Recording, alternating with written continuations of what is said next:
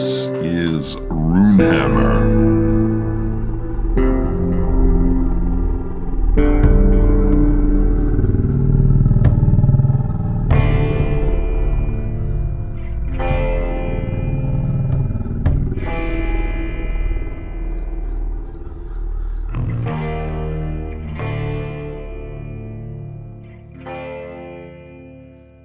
Up on Ghost Mountain, there's a lot of strange stories.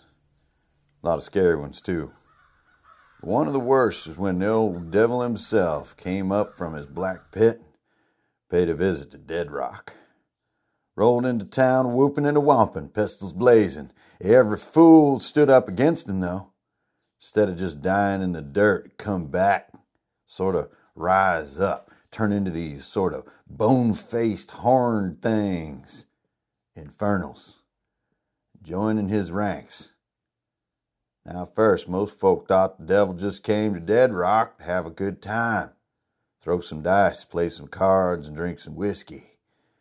But he had a very specific mission in mind, and that was to acquire three magical skulls. Yeah, weird old relics. Some say come from back in the Heppewa days before white man ever even came to these valleys. Either way, them skulls got some kind of weird power. Folks say it can send the devil back to hell for good. And naturally, if that were true, he wanted to acquire said relics and do whatever it takes to find them. Now, one after the next, posses from all over the land got together, loaded up their guns, and tried to make their big raid on Dead Rock, dethrone the devil, send him back to his pit. All they did was add to his army. And now that town is a swarming, I tell you. Swarming every inch of it with them infernal whoopers and whompers. And that's why I've pulled you up out of your grave, my strange and rotten friends. The four of you are going to form the posse that ends this nightmare. Yeah, I know you've been dead a while, but don't let that slow you down. All these guns are filled with silver bullets, and them horses, well, they're ghosts straight out of hell themselves.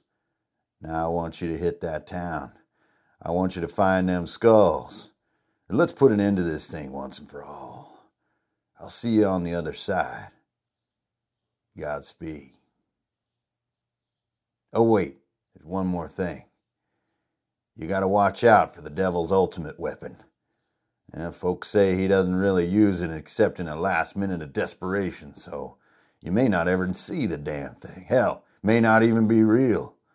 Folks say he's got in a back room in the old Golden Goat Saloon. Sort of a black box or a, a safe like object.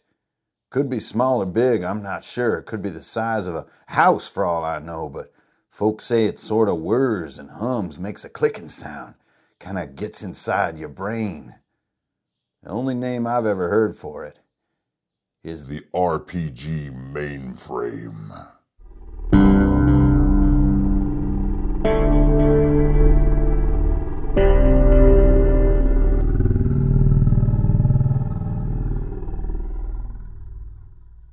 Hey, ba ba ba ba, cheep, cheep, cheep, cheep. Whoa. Hey, greetings, program. Sold Hankerin Ferinale here, yo, buddy, from RPG Land on the internets. And we are back once again with the Librico Master here on the Runehammer Podcaster. Thanks, everybody, for tuning in. And thanks, uh, new patrons, for showing up. Welcome to the Loony Bin. Um, we are trucking along. This is episode 23 of the RPG mainframe, where we think deeply about the hobby that we all know and love so much in all of its aspects. Not just like getting together with your homies playing on Saturday night, but everything else involved writing, drawing, being creative, sculpting, painting, dreaming, reading. Basically, all the cool stuff in life. Oh, drinking beer too. Uh, anywho, this week we are just doing a big old mailbag. Now, if you guys want to jump in on the mailbag, the way you do it is you email hankerin.ferinale at gmail.com and put the word mailbag in your subject line so I can find things later because I'm bumbling around in the dark with this whole RPG life. I don't know what I'm doing. And uh, then I'll, I'll get to your question and we'll get it on the podcast. Okay, so please send your questions and I will do my best not to completely botch the answers and uh, keep y'all entertained while you're on your commutes out there. So, everybody, uh, take care of each other and let's get into this mailbag. So, uh, where's that stinking music? Do I have a button for that over here somewhere? Um, oh, here it is. Mailbag day, mailbag day. Let's go see what's in the mail today. Let's go see what's in the mail today. Man, that guy's got a great voice for being seven inches tall. Okay, we got some real doozies. So thank you everybody for sending the questions in to my email with mailbag because it's really easy to sort these. And I think we're going to just get much more substantive answers and specific answers for what you guys are asking rather than what I was doing before, which is kind of partially working off memory, kind of compiling questions from Facebook and all over the place and just like shibbity bap bop. This is going to be a lot cleaner. So let's just get into this, right? Let's talk about some stuff. What do you say? So, first we got old Dylan Nagel up here and he is asking about exciting rooms versus storytelling. So the, the trouble that he's run into is he's really adopted a bunch of the Runehammer methods, right? He's doing his timer, threat, treat kind of stuff. He's thinking in little digestible pieces of gameplay, presenting him to his players, and his players are getting used to this kind of, you know, almost survivalist uh, mindset in their game. Now, at first, that sounds like a really good thing, right? It sounds really exciting. But his problem, and I have this struggle in my game as well, is that sometimes when you think this way, your your game can become a little bit of like a a survival board game, right? It can become all about like moving and avoiding the mechanics and then working the combat and then getting through the exit and getting to the next room and it all starts feeling a lot like a board game and you miss some of these like story arcing pieces that make our hobby so different from board games. So he's asking, you know, how do I do this? And, you know, he had a great line in his question, which is that I find myself not building heroes, but building survivors as the DM because these, these players are in this mindset they could die any moment and he's not getting this arc. So, I mean, the answer to how to do this is you're going to have to confront the slightly scarier, slightly formless side of the game, right? Which is this kind of storytelling side of the game. And usually, unfortunately, this leads to a place where you're like speaking in NPC voices. And I know that a lot of DMs out there, myself totally included, have difficulty like getting into a character of an NPC. You know, we're not all voice actors and have this kind of real natural ability to just dive into it. You know, there's a, lot you can feel self-conscious about that stuff. But I can tell you a lot of the magic of the long arcs that make characters unique and make them grow and give them moral dilemmas and stuff happens in dialogue, in dialogue between them and NPCs. And so I think at some point in your game, you're going to have to break this chain of action rooms. You're going to have to break out of that pattern and you're going to have to propose a personal situation. Um, and that personal situation is you know something like you know the family that needs to be rescued or you know the the man of dubious honor who's going to hire you to you know exact revenge on this guy who's evil anyways but he's kind of you're doing it for the wrong reasons and like you know there's a bit of a dilemma there and it's like unclear morality and whenever morality is unclear that's where the decisions of the players are going to sort of define who they are the other one is to offer these formless opportunity to players and let them run. And, and this just means ease up on all the action. And every once in a while, just let your players just kind of run and talk. Now, this is against a lot of the sort of live in turns type mindset of ICRPG and so on and so forth. But remember, all rules are meant to be bent and broken. So when you feel like you're doing too much life in turns, it's just just open it up. It's all good. They'll wind up like making some gear and they'll wind up healing to full but they'll also have these conversations and you just get into some free flowing narrative about what happened to the family or you know like this one character's wife you know has befallen this illness and like things be- begin to have this gravity to them you're going to have to face that at some point if you want these kind of deeper arc feelings so you know th- this is a legit problem you know you can just get into too much of a board gamey feel so at some point you're just going to have to use that formless type of play to to get the magic. Okay, so next we have LC Kaufman. Um, he says, Hey, I love Warp Shell. It's my favorite uh, setting in ICRPG.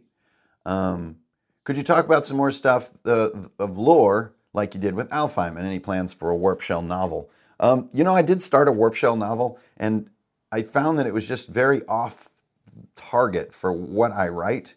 And so I don't know, that's sputtered a little bit, to, to, to be honest.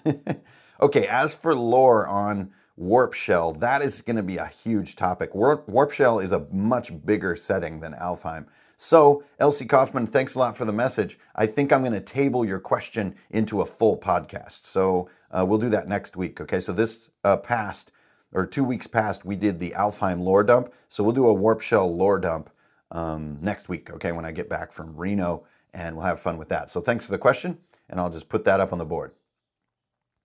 Okay, next we have Hunter. Hey, Hunter. Hunter Barhart is a die-hard shield dwarf over here. He asks, I was wondering if you could discuss where the Mud trilogy came from. They're some of my favorite fantasy novels. Thanks, dude. Can't wait to read the third one. Well, I, I assume by came from, you mean kind of where the idea came from and what, what, what started all of it. Um, so, for those of you who aren't familiar, this is my trilogy of novels that's now available in one book on Amazon called The Legacy of Mud. Um, where it came from? Well, it eventually it originally started as a NaNoWriMo writing challenge. So um, you do this thing where it's you try to write fifty thousand words in ninety days. I think was the challenge, and uh, actually, you know, kind of wound up going way past that challenge. But it started that way, and then I didn't have any intention of writing anything cohesive. So I just wanted to write some scenes. And then later I started connecting the dots. And so, like, I wrote the opening scene with Vald and the Hunchback and everything, and um, just for fun, just to just to to write, almost like a short story. And then I wrote a few other short stories, which were like where Mud looks into the pools and uh, where Horn is out there fighting the raiders and stuff. And it's just they were completely unrelated. And then it occurred to me like, hey, these could be a party, and I could pull these guys together with a story. And then I just improvised it. I just sort of let the novel guide me as I went and uh, the more it happened, the more just these books are writing themselves at this point almost. It's really weird. They're like talking to me from inside their own world. So the fourth one now is uh, Dobbs Dim, which is the story of Dobbs Tarney from the first book, um, the guy who saves Sylvie when she's in the crypt, and it's his life story. And so they're they're just kind of opening up in front of me. I don't really have a method or a, a place I can point to that say where they came from. So thanks for the question, Hunter. Okay, Dave Ism. What do we got here? What are some mechanics that can be used for the racing component in the Speed Kills adventure? How do the cars actually race? Okay. And does is this what Junked addresses? No, Junked is totally separate. Junked is not an RPG. It's just a more of a board game. But this is a great question. How do you do the racing in Speed Kills? Well, you're not going to like, you know, come up with a conveyor belt of terrain, right? But maybe you don't want to just play entirely Theater of the Mind either, which would be the easiest way to do a giant desert race.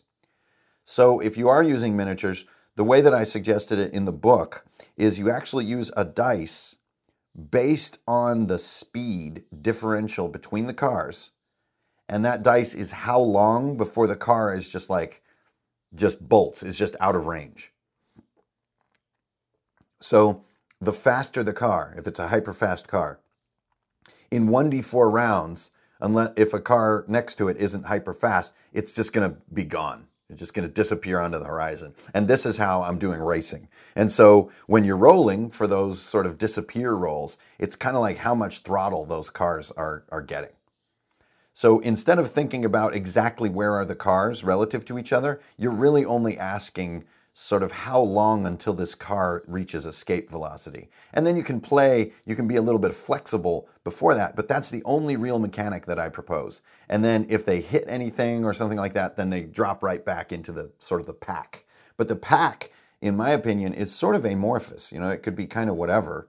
But as I mentioned, any time that a maneuver happens, like let's say I want to swerve over so that someone can jump off my car onto another one, I would get a roll for that. And if you fail the roll, you're going to drop behind the other car.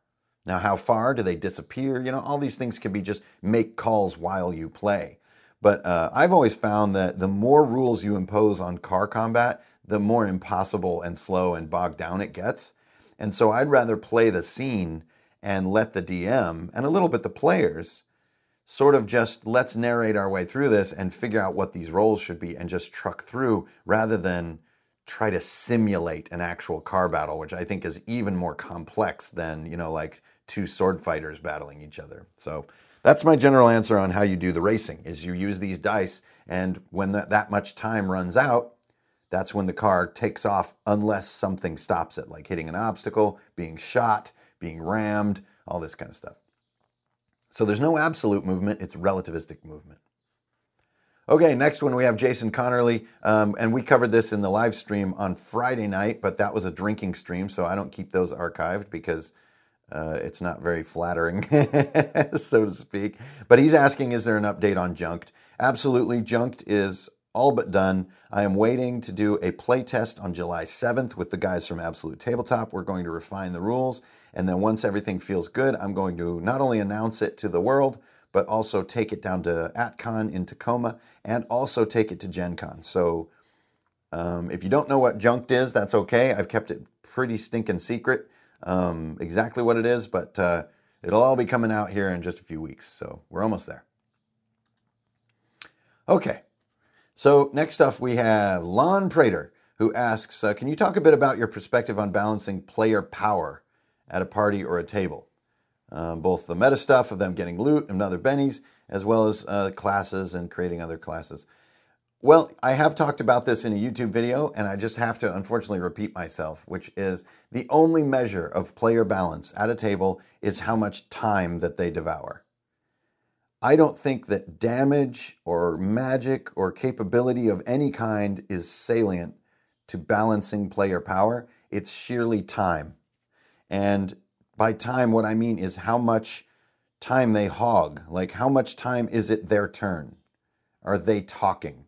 This is the only commodity to me that needs to be balanced at a table between players and between the DM. Everyone, to me, at a good game is talking about the same amount and eating up the same amount of time. So if one person's turn is continually taking longer than the others, that is unbalanced. That is lame. and sometimes you'll notice more skilled players actually just becoming annoyed and really wanting their turn to go super fast as a way to keep the game moving because they keep waiting on this one player. Now, that player could be underpowered as far as in game capability goes, but since they're hogging time at the table, they're actually the most overpowered character. Time at the table, the spotlight time, is the fundamental commodity of our hobby. And so, as the DM, what I would work toward is really getting that to balance. So, you're more shy, more express character, you know, who does fast turns. I would try to draw them out a little bit. And then you're, you know, looking up my spell details and, you know, sending people on rule book, you know, turkey hunts. That person needs to be reeled in and so on and so forth. So, just, just balance time usage. And I think then power usage, I mean, you can have one player that's way more powerful than the other. That's fine but not one player that hogs more time than the other. That's not fine. All right, next we get one from the incomparable Matt Shaker. How might you do orcs in Alfheim as a playable race? Where might they live? And what would their challenges be? And what does their society look like in the canon of Alfheim? Okay, well, first of all, um, there's a lot of uh, detail on this in the third novel, which follows an, an orc hero and her sort of journey so you can take a look at that. Uh, that that details some of my my perception of orcs um, as a playable race. Uh, I think you've got a simple sort of setup on your hands. I would either make um, you know an, an archery orc or a sort of a rager or barbarian, you know, battle axer. I mean, nothing terribly creative there, but to me, those are the most interesting. Um, orc magicians always feel a little weird to me. Um, uh, the, the closest thing to that would be my character Mud, which is he's not a magician so much as maybe a, a shaman or a, a druid in a way. Um, but I imagine them as very natural, as very tribal. Um, as far as where they live, I would definitely do the Pine Ocean um, in Nordheim or Nordheim, or I would do um, up in Ire, which is where Rel is from in the novel. Um, but honestly, you know, orcs are ubiquitous. I, wouldn't say as ubiquitous as humans, but uh, I'd say anywhere where there's no civilization, they could make little settlements. You know, they're um, nomadic. I think would be cool uh, like almost with a Mongolian sort of style of technology. Um, I think their challenges is that they're hated by everybody, but they're in fact totally good guys. Um, that people perceive them as monstrosities, but their people were, in my world, were created by elves, and uh, you know they didn't choose to to look a little different. And and I would play on that. I would I would play on being hunted, and I think that'd be really cool if you were a group, say, of playable orcs. Um, is that you're constantly hunted wherever you go, so you have to stay relatively secret and, and hidden wherever you go, as far as cities and other settlements go. And you you don't want to be killing humans that are after you because they're not evil; they're just misguided.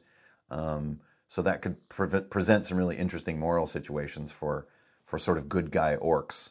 Um, bad guy orcs, I think, would not be fun at all. I think that is so on the nose with the the sort of stereotype.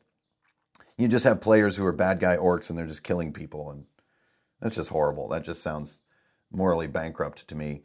Um, and as far as their society, I think it'd be neat to have like a um, a matriarchy, you know, so they have like these old women who are sort of you know like read the bones kind of characters, and and when they when they throw the bones onto this kind of weird mat, they they read these portents of the future, and they sort of send these parties of adventurers out to do cool errands, you know, to find the anchor of time or to I don't know to recover a crystal or to you know uh, rescue one of the the royal bloodline of the orcs or something like this. Um, but you know, I don't think it's wildly different from any other kind of playable race. I think it's just uh, don't be on the nose about it. That'd be my advice. Don't just make a bunch of nasty, evil orcs that are raiding human villages and stealing their stuff. That just that has no potential to me. it's just like we're not even murder hobos. We're just orcs. okay, thanks for the question, though, man. Okay, so next one we got here from German Sanders. Uh, have you given any thought to the comment uh, regarding the Mythic GME? Yeah, so we've been talking a little bit. I did a podcast about the uh, GMless game, and there is a resource out there called the GM Emulator, um, and you guys can check it out. But really, I think it just adds up to um, a set of tables, and you know, tables can replace your GM in some ways in a mechanical way.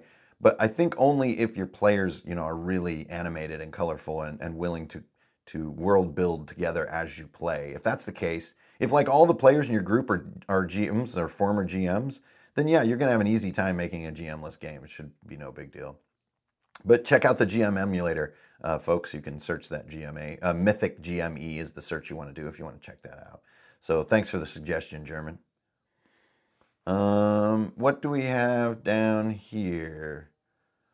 Uh, no, this is okay. Still looking through my stuff here. Okay, we got two more. Um, next one is from William Holler you get to Halabaka. Um, and his question is, and I may have answered this a little bit before in a in previous podcasts, but he uh, is asking my life story. This is from a while ago. This is March 7th, so I may have answered this one, but he's asking my life story. I think by this time you guys should know my life story. You know, I've uh, I've I've been through the same amount of stuff as any any RPG weirdo out here, and uh, now my goal is to keep this train rolling and and keep publishing books. I mean, as far as my past, you know, uh, I've been in video games and uh, I've been a writer and an artist and a game designer for many years. Um, grew up near Boulder, Colorado for a while, you know, and um, do motorcycles and stuff. And um, yeah, I don't know. Uh, I, I am just excited to to try to keep on writing and work my way into truly being a novelist. I think the the RPG industry is fascinating to me, but always has been a stepping stone um, my real dream is to be a novelist. Um, and so, even to inform RPG players via my novels, I think would be really fun. Um, so, that's my dream. And I, would rather talk about my dreams than my past because I'm that way. okay, so one last piece, and this is from Kenson. This is a this is from a while ago, um, but the word mailbag is on here, so it just kind of qualifies. Um, Let's see. Do you have any suggestions or uh, for people that want to create books for ICRPG? I'm going to make a world's book as, as best I can and get it up on. Yeah. So ICRPG is absolutely designed for you guys to add to its world, and so that means um, you can use the roots of the system, meaning hearts and targets and all this kind of stuff, creating monsters and settings, and then all you need to do is place the for use badge on your product and not cannibalize any of the original art from my work, and you're good. Everything else you can do. Um, the other thing we had come up to is like, I, I would ask that you not too closely imitate the exact look of my stuff so that it can be confused with my stuff, because I think that also undermines um, the original work. But anything short of that, rock on. I would love to see the ICRPG world get bigger, just like um, Chris Hatley has been doing with his world. Um, it's totally welcome. So, as far as what to do and stuff, well, always make sure you focus on your book craft. You know, get your book readable and looking good to where it's less about walls of text and more about small, readable chunks, little bits that I can just absorb and skim, and it's broken into boxes and columns, and there are nice horizontal rules and headings that are big and easy to see. That to me is a huge step a lot of people skip. It's like get that easy skimming and readability first, then start working on your content. Second one, for every four sentences you write, keep one sentence. Like brevity, brevity, brevity, brevity, brevity. There, there's just, I can't say it enough times.